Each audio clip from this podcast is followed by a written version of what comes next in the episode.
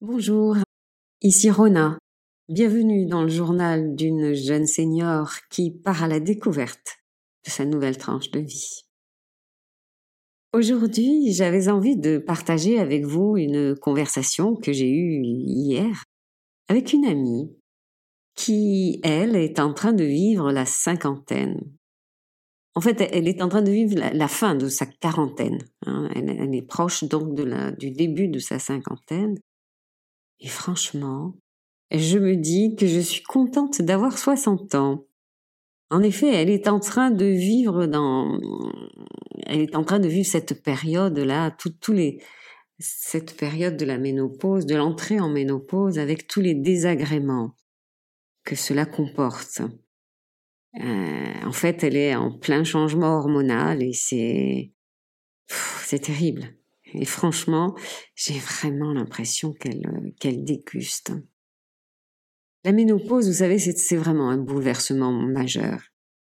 Les règles deviennent capricieuses, le moral fluctue, les bouffées de chaleur, la prise de poids, le sommeil difficile, les yo-yo émotionnels, l'irritabilité, l'épuisement, la perte de confiance. Plein plein de choses en fait.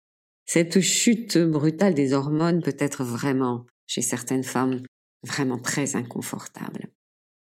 Et d'ailleurs, je ne peux pas m'empêcher de, penser aussi à cette fameuse crise de la quarantaine.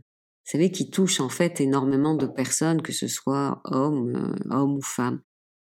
Cette crise de la quarantaine, euh, qui représente en fait un, mi-temps de vie, est, aussi un bouleversement existentiel en pleine force de l'âge. Et d'ailleurs, c'est une période où nous en faisons, souvent de trop. Hein. Pareil, la crise de la quarantaine et tous ces désagréments que sont la, la lassitude, cette grande lassitude qui nous tombe dessus, cette irritabilité vis-à-vis -vis de tout, les enfants, les collègues, la famille, les amis, l'envie de se poser, de faire le point, la colère qui nous envahit de temps en temps, on se sent déprimé, mal dans sa peau, on a l'impression d'avoir une vie épanouissante, l'impression d'avoir tout pour être heureux et pourtant on se sent mal dans sa peau. C'est ce qu'on appelle la crise de la quarantaine. Et personnellement, euh, j'ai dû surfer sur cette crise pendant euh, pratiquement une année. Je m'en souviens encore. Elle est arrivée au cours de mes 40 ans, je crois, entre 40 et 45, je ne sais plus. Donc, le cliché classique. J'étais alors à la tête d'une activité commerciale que j'avais créée deux ans auparavant. Tout marchait très bien, énormément de travail bien sûr, un mari adorable, deux enfants. Les garçons devaient avoir 5 ans et 9 ans, il me semble adorable euh, également, bien sûr. Euh, euh, je pense que j'ai dû me prendre pour une superwoman. Peut-être que mon ego en avait besoin.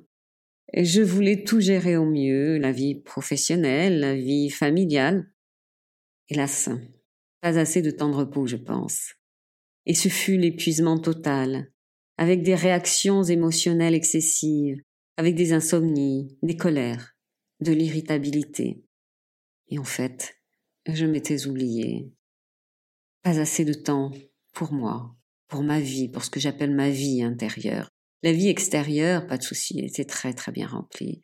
Ma vie intérieure, il n'y avait plus rien. Il n'y avait rien en fait. Je l'avais, je l'avais mise de côté.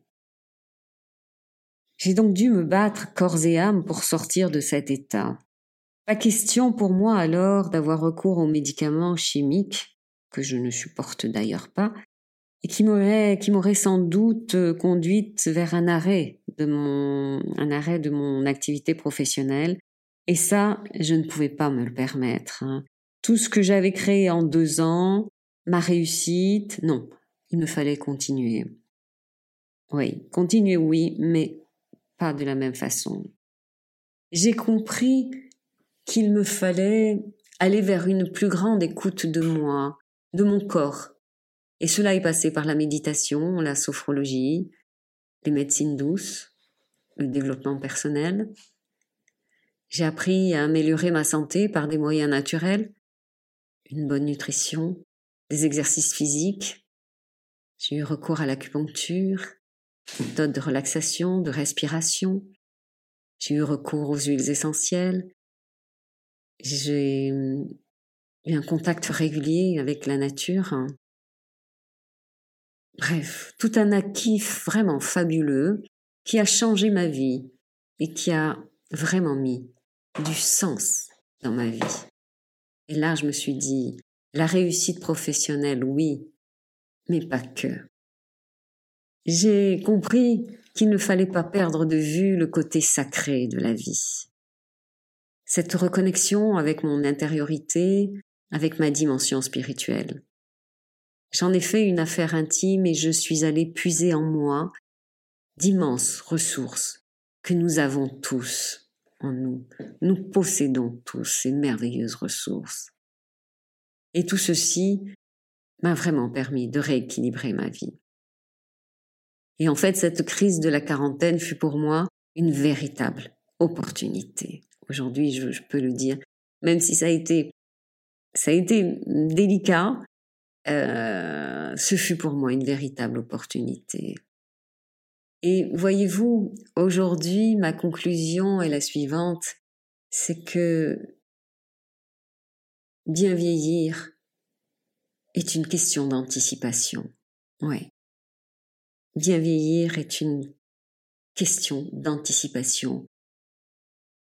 Parce que figurez-vous que euh, personnellement, pour ma cinquantaine, ma période de ménopause, j'ai eu cette chance incroyable de n'avoir aucun désagrément. Pas de bouffée de chaleur, pas de, pas de choses difficiles qu'est en train de connaître mon ami, non. Mes règles se sont taries et arrêtées, et ce fut, ce fut vraiment pour moi le bonheur de déguster cette, cette tranquillité de ne plus avoir ces cycles menstruels qui m'étaient fort désagréables. Donc c'est pour ça qu'aujourd'hui je pense que euh, je m'étais préparée en fait à cette euh, à cette période. Je m'étais euh, voilà. C'est pourquoi je, peux le dire que c'est bien vieillir est une question d'anticipation.